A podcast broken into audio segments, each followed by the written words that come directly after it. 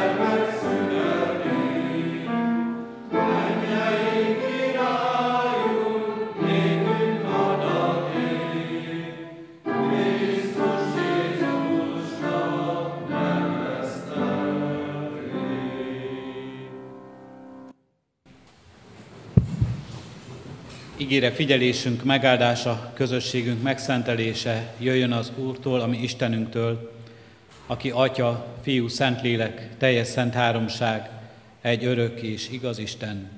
Amen. Imádkozzunk. Kérünk téged, Urunk Istenünk, jöjj, légy itt közöttünk, vállald közösséget velünk. Jöjj, légy itt közöttünk, mutasd meg magad igazán nekünk, a Te igédeben, igéd tanításában, a Te szent lelked kinyilatkoztatása által. Add, hogy valóban Téged igazán megismerhessünk, hogy megláthassunk az életünkbe, mint jelen való, mint szüntelenül cselekvő, támogató, erősítő, bátorító, biztató, vigasztaló, békességet hozó Urat. Megláthassunk Téged, Urunk Istenünk Krisztusban, mint szabadítónkat és megváltunkat. Megláthassunk Téged, Urunk Istenünk, és megtapasztalhassunk szent lelked jelenlétében, mint aki vigasztalsz és tanítasz minket, és emlékeztetsz a Te nagy csodáidra és dolgaidra, és elhalmozol ajándékaiddal, kegyelmeddel. Ezt kérjük, Urunk Istenünk, hogy így legyen gazdaggá az életünk, hogy ezt tegyen minket alkalmassá arra, hogy megláthassuk a karácsonynak igazi ajándékait, csodáit, mindazt, amit nekünk készítettél, amit nekünk hoztál a Te fiadban, Jézus Krisztusban. Addorunk, hogy nyitott legyen az életünk, nyitott legyen a szívünk, nyitottak legyenek a közösségeink, hogy mindezt befogadjuk, hogy mindezeknek ajándékaival meggazdagodjunk, és meggazdagítsuk egymás életét. Erre taníts, erre készíts minket, Urunk, most itt, az ige által, és ebben az ünnepben, amelyre készülünk. Amen. Kedves testvéreim, hallgassátok meg Isten igéjét, amit az ő szent lelkes segítségül hívásával hirdetni kívánok közöttetek, úgy, amint írva található Lukács evangéliumának második részében, a 8. verstől a 11. versig terjedő ige szakaszban. Pásztorok tanyáztak azon a vidéken, a szabad ég alatt, és örködtek éjszaka a nyájuk mellett. És az Úr angyala megjelent nekik, körül ragyogta őket az Úr dicsősége, és nagy félelem vett erőt rajtuk. Az angyal pedig ezt mondta nekik, ne féljetek, mert íme hirdetek nektek nagy örömet, amely az egész nép öröme lesz. Üdvözítő született ma nektek, aki az Úr Krisztus a Dávid városában. Eddig Isten írott igéje. Foglaljunk helyet, testvérek!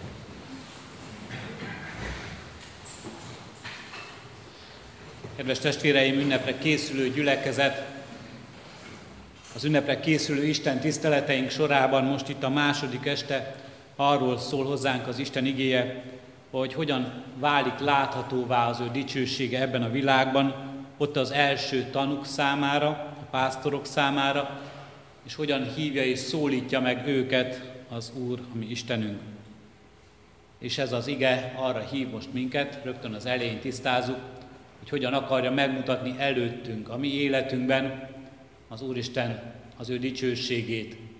Most talán ebben az ünnepben is, amelyre készülünk, és hogyan kívánja és hogyan akarja azt elérni az életünkben, hogy mi magunk váljunk tanúvá az ünnepben és a hétköznapokban, úgy, ahogyan ő kijelenti magát az életünkön keresztül.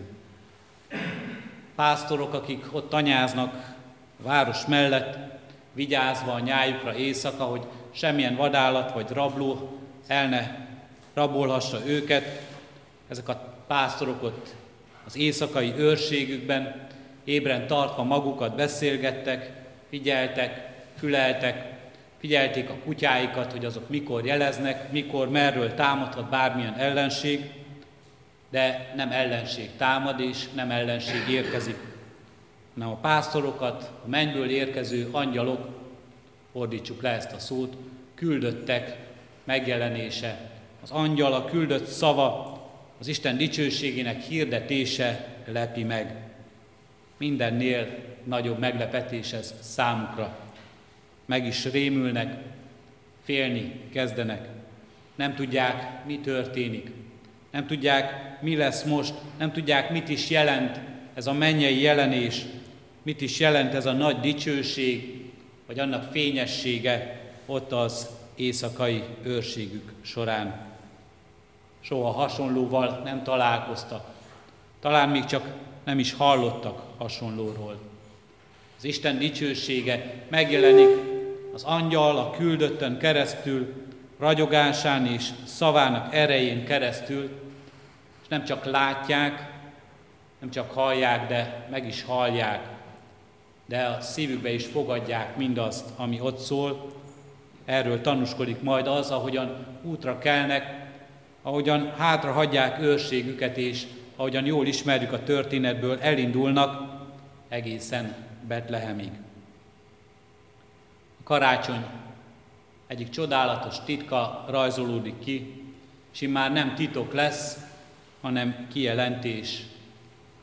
Mégis a karácsony számunkra talán azért is olyan megkapó ünnep, mert valahol azt érezzük, hogy valami módon titokzatos dologhoz kapcsolódik. Valami titok van mögötte, benne, valami megfejthetetlenség, vagy talán valami érthetetlenség. Mai napon autóban ülve hazafelé a rádiót hallgattam, és a karácsonyi népszokásokról mesélt valaki, és a karácsony misztériumáról és titkáról, hogy hogyan jelenik az meg a népszokásokban.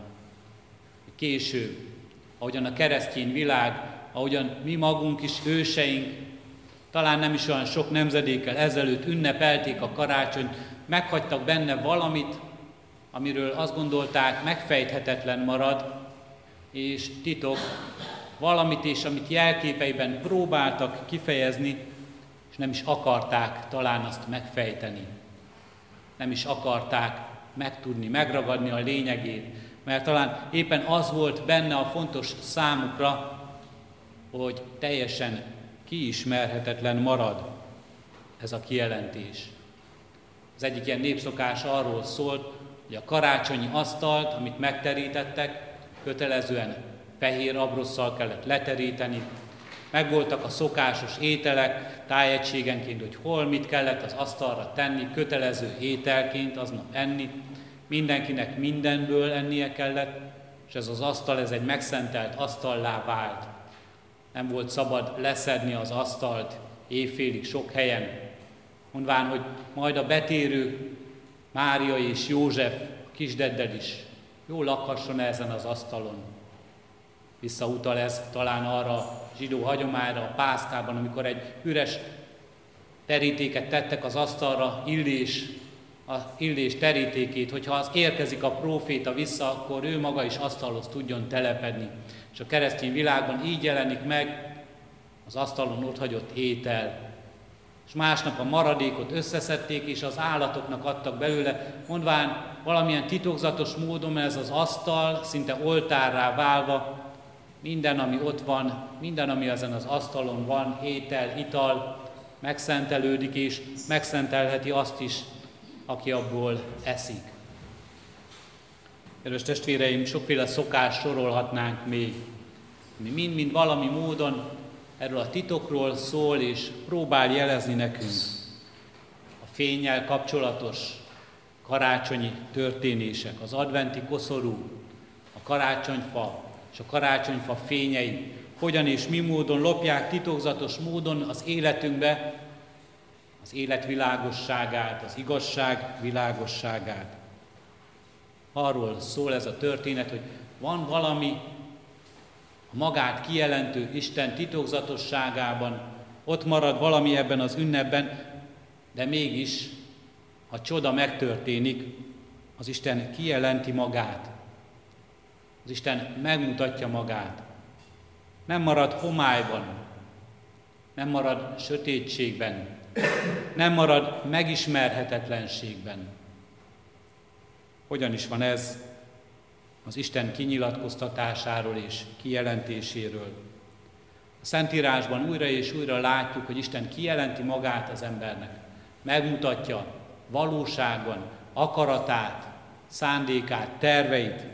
Megmutatja a teremtett világban, megmutatja az embernek értelme által felfoghatóvá teszi, ahogyan a teremtés történetében olvassuk, saját képére és hasonlatosságára formálja az embert, hogy megértse az ember az Isten kijelentését, hogy megértse az ember az Isten, hogy megismerhesse őt. Azonban mégis újra és újra ott marad, hogy az Isten érthetetlen és kiismerhetetlen marad az ember számára. Mindig több és nagyobb, ahogy a középkori egyházatják fogalmazták.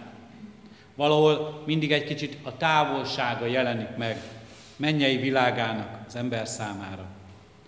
Hadd olvasok egy részt Ézsaiás próféta könyvének 63. részéből, ahogyan a próféta szól imádságában talán panaszként az Isten előtt erről. Tekints le az égből, nézd le szent és dicső hajlékodból. Hol van féltő szereteted és hatalmad? Szíved megindulása és irgalmad miért marad távol tőlem? Hiszen te vagy a mi atyánk. Ábrahám nem ismert bennünket. Izrael nem törődik velünk. Uram, Te vagy a mi atyánk, ősidőktől fogva megváltunknak nevezünk. Miért engeded, Uram, hogy letévedjünk utaidról? Miért engeded, hogy a szívünk kemény legyen, és ne féljen téged? Fordulj szolgáidhoz, örökséged törzseihez. Szent néped csak egy kis ideig birtokolt a szent helyedet, azután ellenségeink taposták. Olyanok lettünk, mintha sohasem uralkodtál volna rajtunk, mintha, te nem, ne, mintha nem a te nevedről neveztek volna el. Bárcsak szétszakítanád az eget, és leszállnál, hogy meginogjanak előtted a hegyek. Bárcsak szétszakítanád az eget, és leszállnál, hogy meginogjanak előtted a hegyek.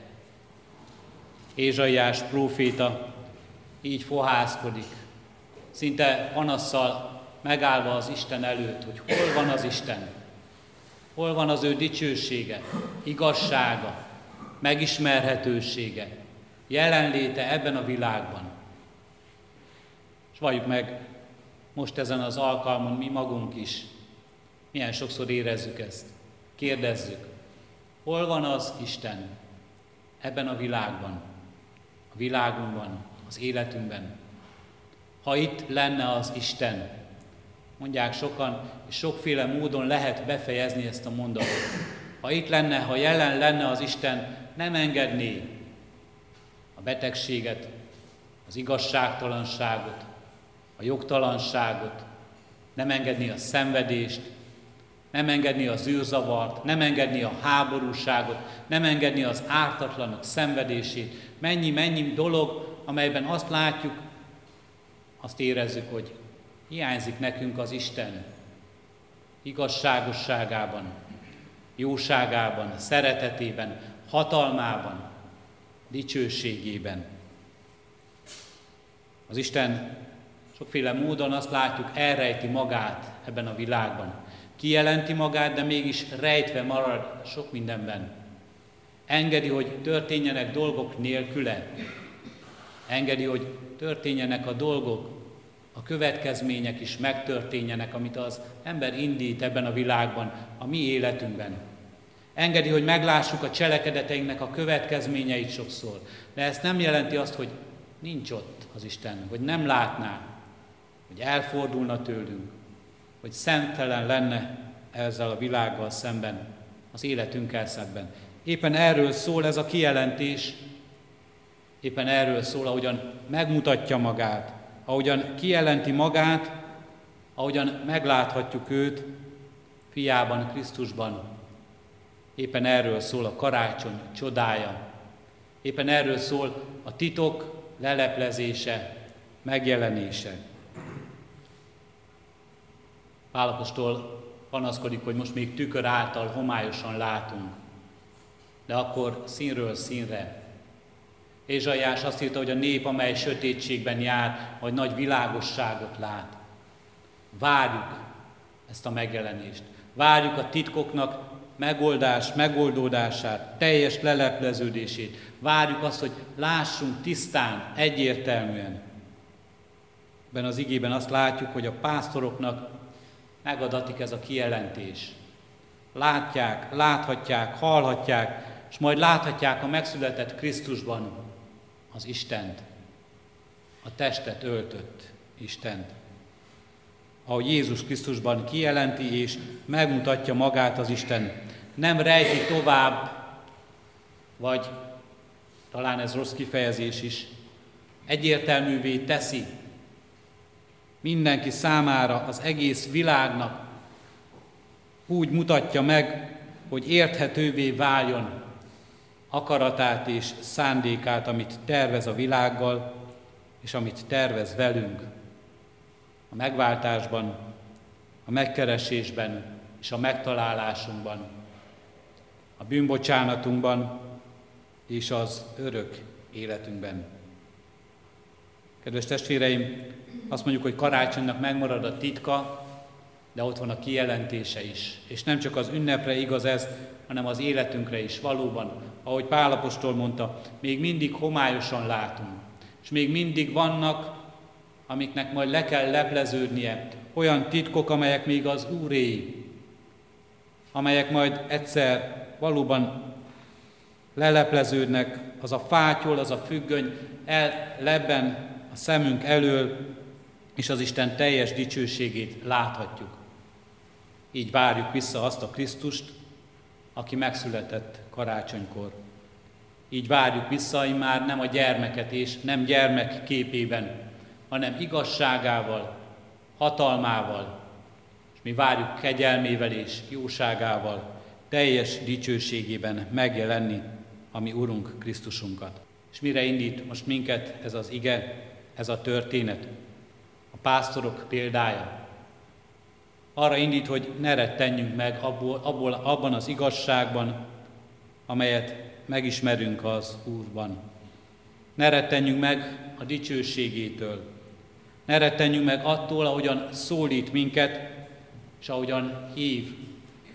Mert addig is azt akarja, hogy az életünkben, amit láttunk belőle, amit hallottunk, amit megismertünk, azt hirdessük annak tanúi legyünk ebben a világban. Tanukat keres, és tanukat hív el, bizonyságtevőket. Hány és hány karácsonyunk volt már, hányszor és hányszor hallottuk ezt a szép történetet, hányszor és hányszor leplezte már le Isten előttünk, nem csak az ünnepben, és nem csak karácsony ünnepében, a hétköznapokban is, az igékben, lelke ajándéka által titkát, kijelentését. Hányszor mutatta meg magát, nekünk adta bizonyságát jelenlétének az életünkben, a személyes megtapasztalásainkban, a gyülekezetünkben, a közösségeinkben. Hányszor tapasztalhattuk meg ezt, hány is hány dolog van, amelyről tanúságot tehetünk, amely bizonysága lehet az életünknek, az Isten valóságáról, jelen valóságáról, dicsőségéről, szeretetéről és kegyelméről. Hirdetek néktek nagy örömet, amely az egész nép öröme lesz. Hogy ennek az egész népnek öröme lehessen. A népnek, amely ránk bízatott. A szeretteinknek, a családunknak, a gyülekezetünknek, a városunknak, amelynek, amelyben élünk, ennek a népnek, amelynek tagjai vagyunk, ennek a világnak, azoknak az embertársainknak, akikkel együtt élünk ebben a világban, hogy ennek az egész népnek öröme lehessen, karácsony öröme, amely a mi örömünk, ezt hirdetni kell. Az angyal meghirdette, a pásztorok meghallották. Isten igéje most meghirdeti, ez az ünnep újra meghirdeti nekünk, és ami meghalljuk, hirdetnünk kell nekünk is. Továbbadnunk, hogy az egész nép öröme legyen. A mi örömünk, az övék is, és az Isten öröme is ezáltal. Áldja meg Isten az életünket, hogy lehessünk így ennek az örömhírnek befogadói, megértői, megélői, az ünnep igazi ünnepé legyen az életünkben, és ez az ünnep ünnepe legyen a világnak, meglátva és megértve az Isten kijelentését, meglátva az Isten dicsőségét, igazságát, szeretetét Jézus Krisztusban. Amen. Hajtsuk meg fejünket és imádkozzunk. Köszönjük, Urunk Istenünk, a Te kijelentésedet, mindazt, amit ebből megérthetünk, ami egészen személyesen hozzánk szól, ami a miénk, ami utat mutat, eligazít minket ebben a világban.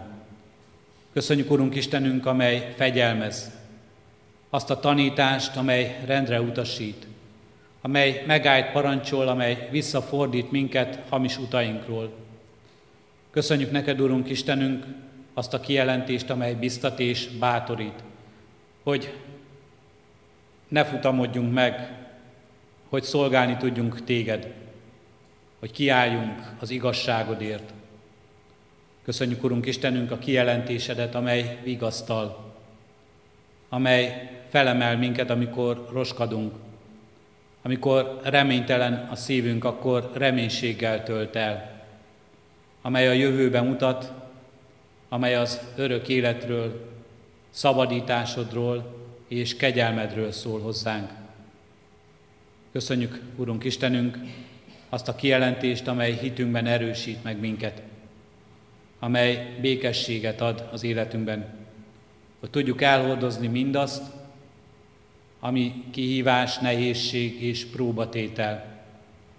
Köszönjük, Urunk Istenünk, azt a kijelentést, amely a bizalmat erősíti, és amely így hozzád köt minket, amelyben el tudjuk fogadni azt is, amelyet nem értünk most, vagy amely örökre titok marad nekünk itt a földi világban. Áldunk és magasztalunk, Urunk Istenünk, hogy szólsz ma is hozzánk, kihez, kihez személyesen, úgy, azon a hangon, azzal az üzenettel, ahogyan megérthetjük azt. Áldunk és magasztalunk, Urunk, azért a kijelentésért, amely egyformán és egy aránt keres mindannyiunkat, amely itt van előttünk ebben az ünnepben, karácsony ünnepében.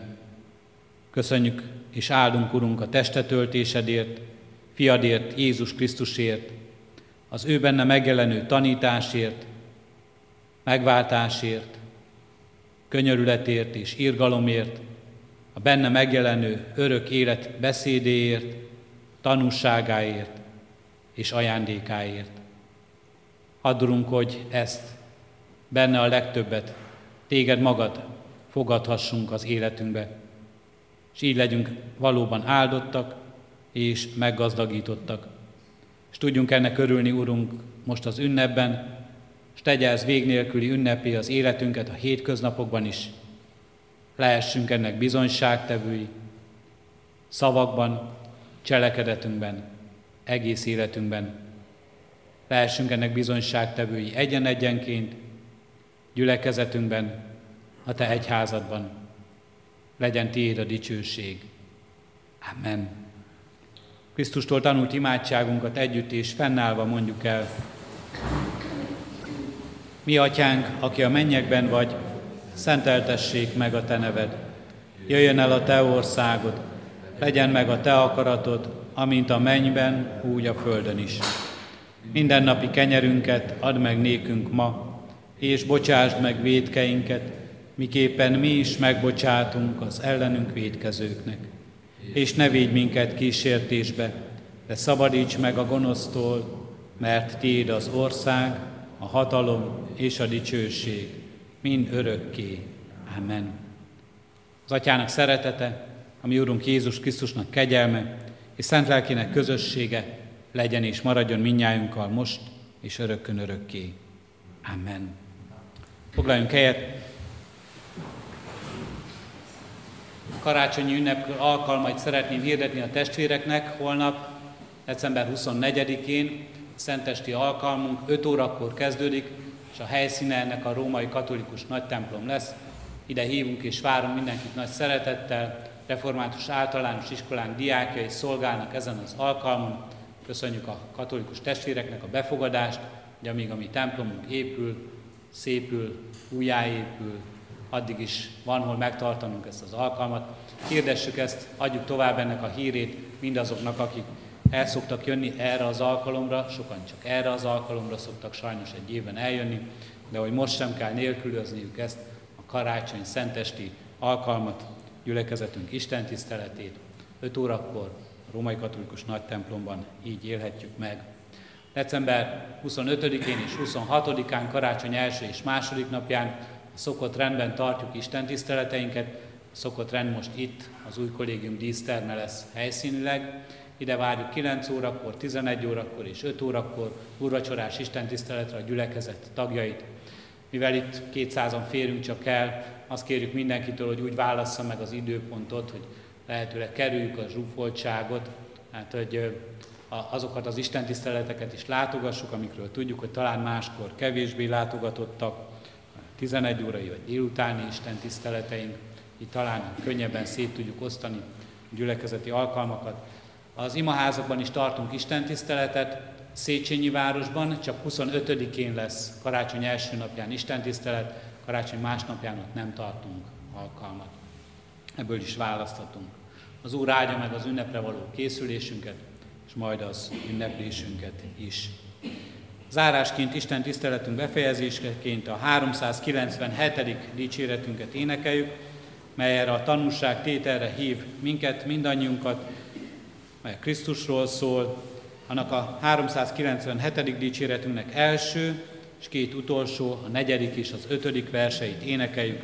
Az első vers így kezdődik, Ósion ébredj, töltsd be küldetésed. thank you